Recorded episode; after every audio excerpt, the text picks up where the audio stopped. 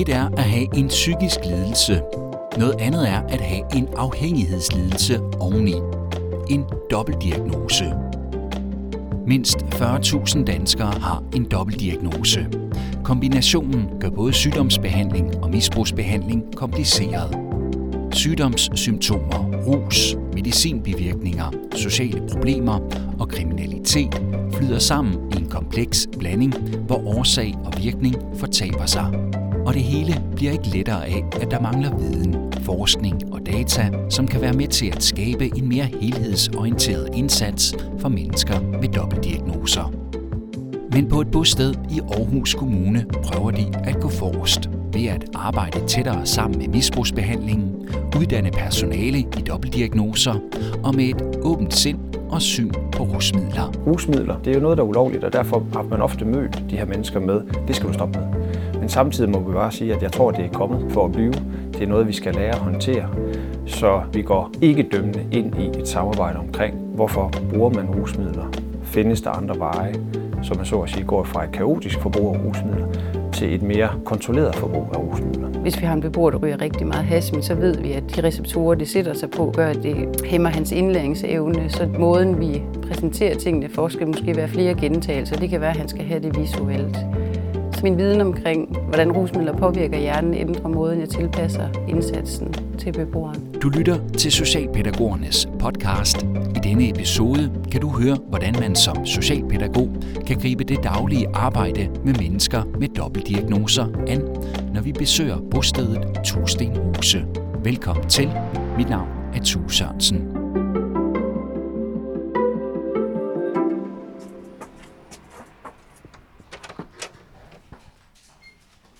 Vi er i Tilst, en bydel i Aarhus, cirka 10 km fra centrum af byen. Her ligger Tusindhuse, som er et socialpsykiatrisk botilbud for voksne. En stor del af beboerne har en dobbeltdiagnose, da de også har problemer med rusmidler. Det er jo blevet vores speciale hen over de senere år, og jamen, og kort opsummeret det, så er det en målgruppe, der ikke har været særlig attraktiv, en målgruppe, der har været svær at give et fagligt kvalificeret tilbud. Jeg synes stadigvæk, at vi er på bagkant rigtig meget i forhold til at finde ud af, hvad der rent faktisk allermest virkningsfuldt i forhold til den her målgruppe. Jeg hedder Kenneth Sandel Henriksen. Jeg er det, der hedder botilbudsleder på Tusindhuse og har været leder her på Tusindhuse siden 2013. Vi forsøger at tage imod dem med åbne arme, med alt det, de bringer ind. Ofte så er det jo noget adfærd med noget bøvl og nogle belastninger, og det kan være vold og trusler som udtryksform i pressede situationer.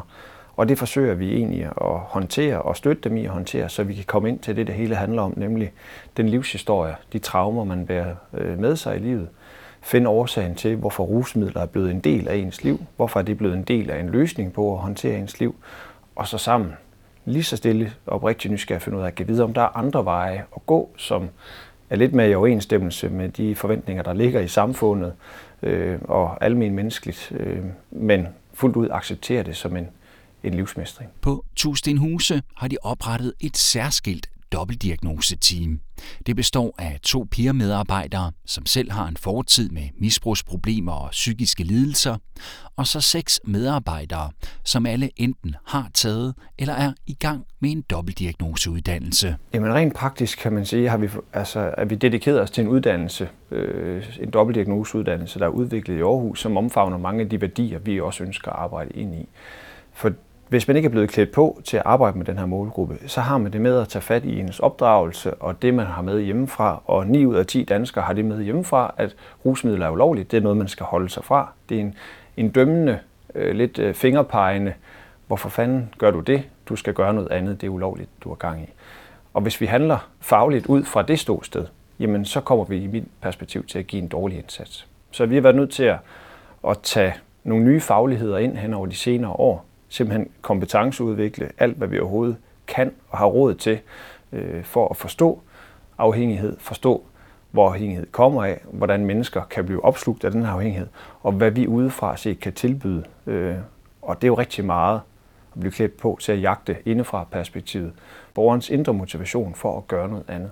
Og den kan nogle gange være rigtig langt væk og kræver en meget tålmodig og langstrakt, men også faglig, meget, meget kompetent indsats. Det er den aarhusianske virksomhed Dobbeltdiagnose IS, som udbyder dobbeltdiagnoseuddannelsen. Den består af et introduktionsmodul, hvor man får teoretisk viden om dobbeltdiagnoseproblematikken og indføring i rusmidler og deres virkning. Og så op til 5 specialiseringsmoduler om konkrete arbejdsmetoder, man kan bruge i dagligdagen. En af medarbejderne på Tusindhuse, som har taget dobbeltdiagnoseuddannelse, er Gitte. Jeg hedder Gitte Skafsgaard, og jeg blev uddannet socialpædagog i 2013. Har været ansat her på Tusindhuse siden 2014. Er en del af vores dobbeltdiagnose-team, og så er senest her i 2021 også taget dobbeltdiagnoseuddannelsen. På dobbeltdiagnoseuddannelsen, der lærer man rigtig meget. Der lærer man både omkring de enkelte rusmidler. Du lærer det her komplekse i, når der både er misbrug og psykisk sygdom indenover, hvor vi får forskellige redskaber, og du får en viden om forskellige redskaber, du kan bruge i de her samtaler. Hvordan kan du være undersøgende på rusens funktion? Hvordan kan du blive klogere på, om der egentlig er tale om en afhængighed, eller det er et forbrug? Vi lærer rigtig meget omkring hjernens funktion og rusmidlers påvirkning af hjernen. Netop viden om rusmidler er centralt for arbejdet på Tusindhuse og med beboerne. Rusmidler, når de købes illegalt, jamen, så er det jo ulovligt. Og derfor har man ofte mødt de her mennesker med, det skal du stoppe med, for det er uhensigtsmæssigt. Men samtidig må vi bare sige, at jeg tror, det er kommet for at blive. Det er noget, vi skal lære at håndtere, og modstand avler modstand.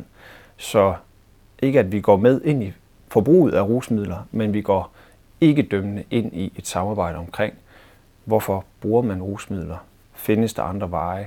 Hvis der ikke gør, så find ud af at håndtere det, at man afhængighed, eller har en afhængighed på en måde, så det ikke går til ulempe for andre i samfundet, ens naboer, ens omgangskreds, så man så at sige går fra et kaotisk forbrug af rusmidler til et mere roligt forbrug og et mere kontrolleret forbrug af rusmidler. Og for det socialpædagogiske personale, der har kendskabet til rusmidler og deres virkning, stor betydning for den pædagogiske indsats. Hvis vi har en beboer, der ryger rigtig meget has, og som kan have psykotiske symptomer en gang imellem, så kunne jeg tale med ham omkring, at jeg har en viden omkring, at der er et højere THC-indhold i has, end der er i pot. Så risikoen for at blive afhængig og få de her psykotiske tilbagefald er mindre, hvis han skifter det til pot. Det kunne være en samtale, jeg havde med ham. Det kunne også være, at i forhold til indlæring, hvis vi har en beboer, der ryger rigtig meget hash, så ved vi, at de receptorer, det sætter sig på, gør, at det hæmmer hans indlæringsevne. Så måden, vi præsenterer tingene for, skal måske være flere gentagelser. Det kan være, at han skal have det visuelt. Så min viden omkring, hvordan rusmidler påvirker hjernen, ændrer måden, jeg tilpasser indsatsen til beboeren. Og hvad med dine personlige holdninger til rusmidler? Hvordan lægger man dem lidt til side, hvis man måske ikke synes, det er det mest fantastiske i verden, at folk tager til? Det er så vigtigt ikke at have fokus på adfærden, men hele tiden have fokus på, hvad det er, et menneske anerkender dem. Hvad er det for en livssituation, de er i, og hvor er de henne i livet? Nu så kan det godt ske, at der er rusmidler ind over, men de er jo nu engang et menneske, så virkelig holde fast i at se det menneske, lægge alle synsninger og holdninger til side, og så se på det menneske, du står overfor. Så hvis man får en forståelse for, hvorfor er det lige præcis, at det her stof er vigtigt, hvad er det, det gør for dem i deres liv, så er det ikke så vigtigt, hvad det er for et stof, de tager.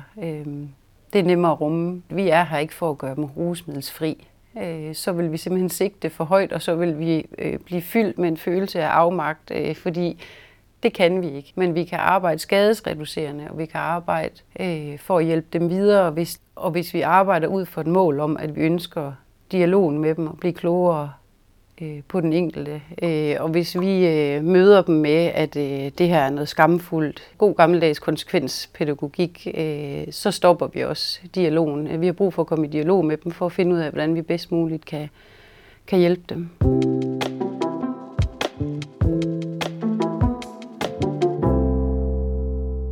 Arbejdet med mennesker, der har en dobbeltdiagnose, er ikke nemt. Kombinationen af en psykisk lidelse og afhængighed gør nemlig behandlingen af begge til en kompleks størrelse. De her to problematikker, de har en tendens til gensidigt at forstærke hinanden. Jeg hedder Katrine Schepelern Johansen og er uddannet antropolog og arbejder lige nu som leder og seniorforsker i Kompetencecenter for dobbeltdiagnoser i Region Hovedstaden Psykiatri. Hvis man har en psykisk lidelse og så bruger rusmidler oveni, så kan man opleve, at ens symptomer bliver forværret, at man kan sige, ens behandlingsforløb kan blive vanskeligere. Det er simpelthen vanskeligere at behandle de her problematikker. Det kan være vanskeligt at vurdere, hvad er det egentlig for en psykiatrisk problemstilling, vi står over med, fordi rusmidlerne kan skabe nogle symptomer, der kan minde om psykisk lidelse, eller kan dæmpe nogle symptomer. Altså når vi har begge dele samtidig, så er det simpelthen en gruppe mennesker, som det er sværere at hjælpe. Derfor er viden om rusmidler hele vejen rundt i systemet vigtig, mener Katrine S. Johansen. For den vej igennem kan man åbne op for både en differentieret og også mere helhedsorienteret indsats. I rusmiddelbehandlingen der har man jo igennem en længere årrække arbejdet med det fænomen, som man kalder skadesreduktion, fra det engelske harm reduction. Og det går jo præcis på det her med at have en erkendelse af, at hvis vi kun arbejder hen imod afholdenhed, så vil der være nogle mennesker, som vi taber, eller som ikke kan se sig selv i de tilbud, vi har. Så der taler man om, at man skal arbejde med differentierede mål. Det betyder ikke, at vi ikke skal arbejde med det, men der bliver vi nødt til at kan man sige, hvordan kan vi så hjælpe? Så bliver vi nødt til at have nogle andre ting i værktøjskassen. Altså det er i hvert fald det, man tænker, når man snakker om det her med differentierede mål, at vi skal ind og finde ud af, hvad der er vigtigt for det enkelte menneske, og hvordan de kan forestille sig det. I langt højere grad gå ind og interagere med det, tale om det, anerkende, at det er der, finde ud af, hvad det gør for folk. Hvorfor er det, de tager det? Hvorfor var det, de gjorde det til at starte med? Hvorfor er det, de gør det nu? Og hvad er det, vi så skal prøve at hjælpe med, hvis vi skal kunne sætte noget i stedet for? Og det skal være en integreret del af, om det så er en rusmiddelbehandling, eller det er en pædagogisk indsats? Ja.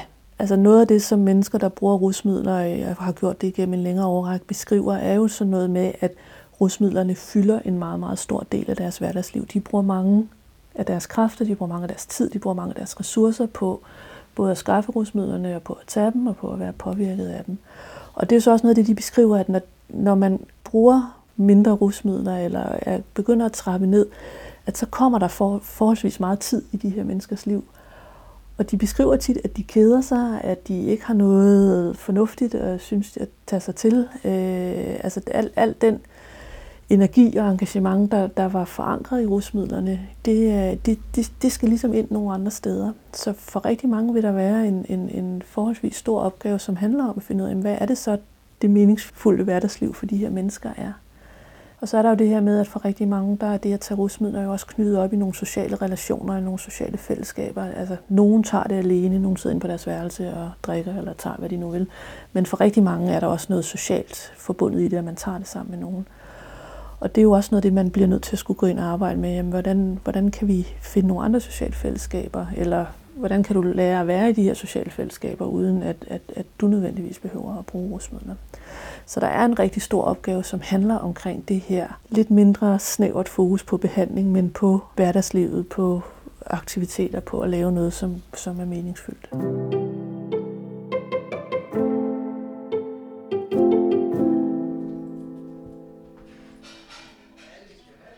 På bostedet Tusindhuse er det at arbejde med rusmidler en integreret del af den pædagogiske indsats.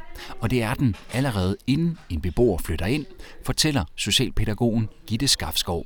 Der vil vi præsentere dem for det, vi har, der hedder en rusmiddelsaftale. Og kort så går det ud på, at vi informerer omkring de retningslinjer, vi har her på Tusindhuse i forhold til rusmidler. Det kan være, vi nævner, at handel med rusmidler er ikke noget, der foregår her på matriklen, og at det er et privat anliggende. Så har vi nogle spørgsmål, de skal svare på i forhold til, hvad det er for nogle rusmidler, den her borger foretrækker. Det kan være, at vi taler omkring, om de har et ønske for forandring. Det er sådan korte spørgsmål, og så informerer vi dem omkring den indsats, vi har her med, at vi mødes til dobbeltdiagnosemøder. De vil få en dobbeltdiagnose samarbejdspartner, at vi har, altså at vi er et hus, hvor man taler åbent omkring det. Så jeg tænker, vi signalerer ret tidligt i forløbet, at vi rummer deres afhængighed, men vi har også en forventning om, at det er noget, vi taler om. Dobbeltdiagnosemøderne, som Gitte nævner, er sat i system og afholdes hver 14. dag. Det ligger altid på en onsdag fra kl. 2 til kl. 3. Og det er noget, vi går meget op i at holde fast i, at det altid er samme tid, samme sted, så det er genkendeligt for beboerne. På selve dagen, der deler vi en dagsorden ud, hvor vi minder om tidspunkt, og hvor vi lige skitserer, hvad hvad dagsordenen er i dag. Så skriver vi også, hvem der deltager på mødet af medarbejdere. Og så er vi også meget ihærdige med at banke på døre, og vi minder om, når vi lige ser dem på fællesarealerne, at det er i dag, at der er møde. Hvad taler I om på de fælles møder? Vi forsøger rigtig meget at inddrage vores beboere omkring emnerne, så det kan være noget, der fylder for dem, noget, der går igen ved alle. Det kan være, at vi taler om skam. Det kan være, at vi taler om at være presset. Det kan være, at der har været nogle konflikter imellem beboerne. Det kan være, at der i en periode er nogle udefrakommende, der skaber noget utryghed herude, og hvordan vi håndterer det i fællesskab. Så kan vi tale omkring trang, og det er rigtig meget, hvad der lige rører herude, et bestemt stof. Så går vi lidt i dybden med det. Man forsøger også at have emner på, som alle kan koble sig på. Vi har nogle billedkort, nogle værdikort, og vi har også nogle værdikort med tekst, hvor at det kan være en del af mødet. Hvad er din rolle som socialpædagog til de møder? Jamen, først og fremmest så er vi jo med til at facilitere et trygt rum, hvor det er okay at tale om sin afhængighed. Jeg går rigtig meget ud af at lytte til det sagte. Have ørerne åbne for de forandringsudsagn, der kan komme, for at kunne følge op i hverdagen. På Tusindhuse har de også valgt at bruge et belønningssystem for at få beboerne til at dukke op til møderne. Hvis de deltager aktivt i minimum en halv time, så udløser det en pakke cigaretter. En beslutning, der har krævet en del overvejelser, fortæller botilbudsleder Kenneth Sandel Henriksen. Det skuer rigtig meget på den opdragelse, jeg selv har fået hjemmefra. Den skuer på det, jeg har lært i skolen. Den skuer også på rigtig meget i behandlingssystemet i almindelighed og siger, at det er jo ikke noget, man skal belønnes for. At have en adfærd, der på den måde er ulovlig og alt muligt andet. Men når det så er sagt, så har vi jo bare faglig evidens, dokumentation for, at det er noget af det, der kan fjerne nogle af de forhindringer, der er på vejen til, at de her borgere rækker ud på at tage imod den hjælp og støtte, som jeg tænker, de har. Og så må man skulle sådan lidt æde den, og det har jeg også gjort, og vi har forsøgt at gå lidt stille med dørene, indtil også, at den her evidens og forskning var helt på plads. Og så må man sige, nu så hviler jeg fuldstændig i det, for jeg kan se, at vores borgere kommer, og så har vi udsat belønningen en smule for os ligesom at udfordre os selv på at sige, kan vide, om de kun kom for belønningen, så nu skal de deltager aktivt en halv time i nogle samtaler, men der går en time, før at de får udleveret cigaretterne, og det er så, de er velkommen til at komme tilbage og bruge den sidste halve time også, men de kan også bare sige, fuck det, og forlade os. Men rigtig, rigtig mange af dem kommer også den sidste halve time, og man siger, det er egentlig ikke en del af belønningen, så kommer de, fordi at det giver mening. Og der havde vi brug for at nedbyde nogle barrierer til at starte med, altså hvorfor gav det mening for borgerne at komme, og der kan en honorering bare være et lille og vigtigt virkemiddel. Vi har brugt det som motivation, men selvom de kommer for cigaretterne, går de derfra alligevel med ny viden, og de har været med til at bidrage til noget, andre kan høre. De er blevet en del af et fællesskab, hvor vi taler om rusmidler, men uden at der er rusmidler. De bidrager til noget, og så har vi jo, at hvis du deltager 5 gange kontinuerligt, så udløser det et gavekort på 150 kroner til Bilka. Det i sig selv sikrer, at de kommer kontinuerligt til møderne, som giver mening i forhold til at kunne følge op fra sidst. Og vi havde blandt andet en beboer, der skulle udlevere det her gavekort, hvor man kunne se, at han blev helt stolt. Jeg har virkelig gennemført noget, dermed han har faktisk formået at komme 5 gange til det her møde. Det gav ham rigtig meget. Udover fællesmøderne har beboerne også individuelle samtaler, hvor en medarbejder fra dobbeltdiagnoseteamet er med. De afholdes alt efter beboernes ønske, enten 1 gang om ugen eller hver anden. Til de samtaler bliver der blandt andet brugt et fordele-ulemper-skema. Hvis vi har en beboer med til et møde, hvor vi kan høre, at hun har nogle forandringsudsagn, så kan det være, at vi sætter os ned og har en samtale omkring fordele-ulempe-skemaer. Og vi vælger hans foretrukne stof, og så siger han, jamen jeg vil helst ikke undvære kokain. Så er det kokain, vi snakker ud fra. Og så er det et helt skema, hvor starter vi med, så kan det være med fordelene. Sover du bedre, når du indtager kokain? Så krydser man af på det. Så bliver det lige pludselig tydeligt, hvad stoffet egentlig gør for beboerne, hvorfor det er så svært at undvære. Og det kan lede os til samtaler omkring hvad der kan sættes i stedet for. I dobbeltdiagnoseteamet arbejder de også med for eksempel MI, motiverende interview, ligesom ture ud af huset, hvor beboerne selv er med til at planlægge, er en vigtig del af arbejdet med at styrke beboernes sociale egenskaber.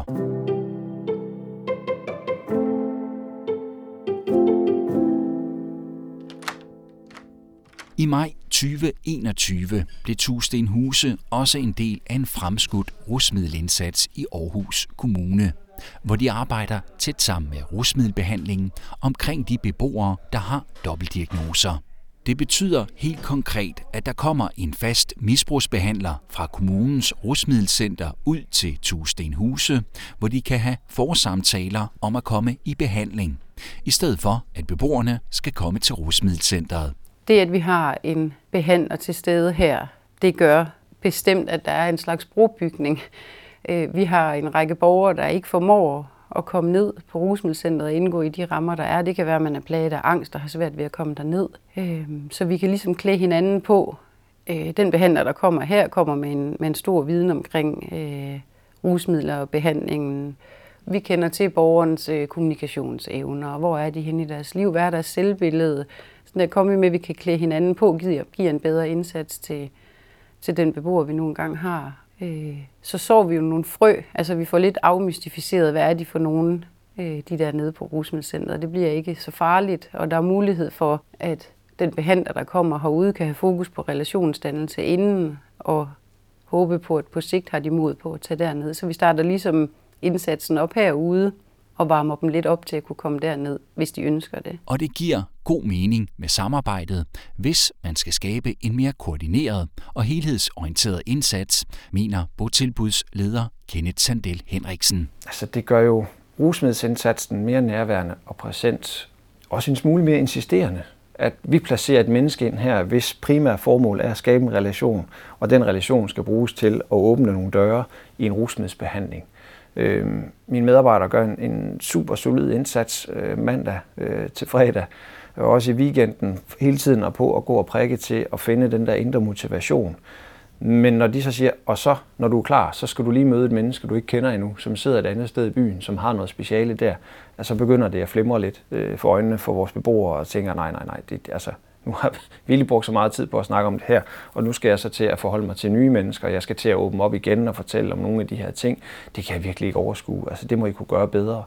Og det er egentlig den feedback, vi har taget og siger, hvordan kan vi gøre det bedre? Jo, vi kan bringe rusmiddelsindsatsen helt herud, vi kan bringe de indledende samtaler ud, og så når man allerede så er klar, så kan vores rusmiddelsmedarbejdere her være god til at sige, prøv at høre, det er lige nøjagtigt hende i den afdeling på det kontor, som ved allermest omkring det, jeg tænker, du har brug for.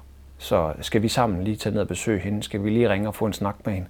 Skal vi lave et virtuelt møde til at starte med, hvor vi sammen kan sidde herude og mødes med hende? Det er sgu da en ret fed måde at møde et system på, at nogle af de her forhindringer organisatorisk er taget lidt af vejen, og relationen er skabt, og det tilbud, jeg får, ikke skal først afklares. Det er det bløde i mit eget hjem, i mine trygge rammer. Et bedre samarbejde på tværs af søjlerne.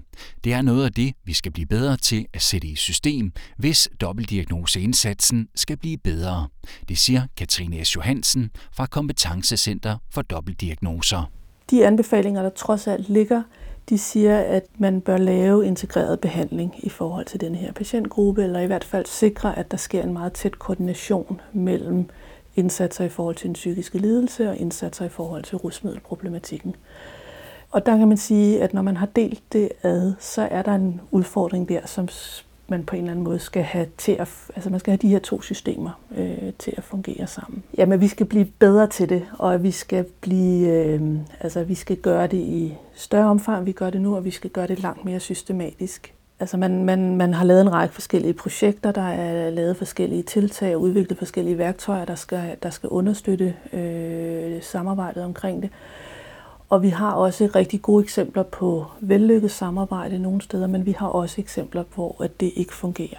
Og det er måske det, der er udfordringen her, er, at det har en tendens til at være enten, kan man sige, være personbåret, eller i hvert fald være afhængig af nogle lokale forhold, hvorvidt man kan, altså hvor velfungerende det her samarbejde er, og i mindre omfang sådan en grundlæggende systematik i indsatserne. Og er det helt utænkeligt, at man kan lave sådan en grundlæggende systematik ud fra de her gode erfaringer, der er? Nej, det er det ikke. Det vil kræve, er, at man har en forståelse af, at det her samarbejde, at det er en kerneopgave. Men lige præcis med denne her målgruppe, der er det enormt vigtigt, at man ligesom har den der opmærksomhed, at det her, hvis jeg skal kunne lave en ordentlig indsats, så kræver det også, at jeg har en opmærksomhed ud i det her tværsektorielle og tværfaglige felt. Og hvis man spørger socialpædagog Gitte Skafsgaard, så er det bare at komme i gang med et øget samarbejde inden for dobbeltdiagnoseområdet, samt brugen af de specialiserede metoder, som findes og er til rådighed. Jeg tænker, det er spændende at være med i det her med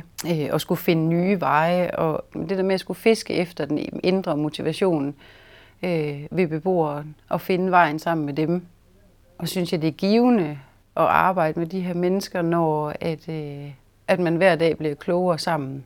Det synes jeg er en spændende proces at være med i. Men hvornår ved I egentlig, om den pædagogiske indsats den er lykkedes? Det er rigtig svært at måle. Skal vi gøre dem stoffri? Nej, det skal vi ikke. Men nogle af de ting, vi kan måle på, er blandt andet, det kunne være deltagelsen i vores dobbeltdiagnosemøder. Jeg tænker, hver gang vi får en beboer til at tale åben omkring deres misbrug, så er vi et skridt nærmere og give en bedre indsats, så synes jeg faktisk, vi lykkes, når først dialogen den er der. Og så kan det godt ske, at det ikke fører til afholdenhed, men det kan være, at det fører til en mere skadereducerende tilgang. Det kan være, at det fører til en reducering i misbruget, og det kan være, at det fører til, at en beboer måske om et halvt år, et år, 2 år, faktisk formår at komme ned på rusmiddelcenteret og gå i behandling. Du har lyttet til Socialpædagogernes podcast. Husk, du kan finde mere viden, for eksempel om arbejdet med dobbeltdiagnoser. Det kan du i vores faglige univers, Fagligt Fokus. Det finder du ved at gå ind på sl.dk/fagligtfokus. Podcasten er tilrettelagt og produceret af Aloud Media for Socialpædagogerne. Tak for at lytte med.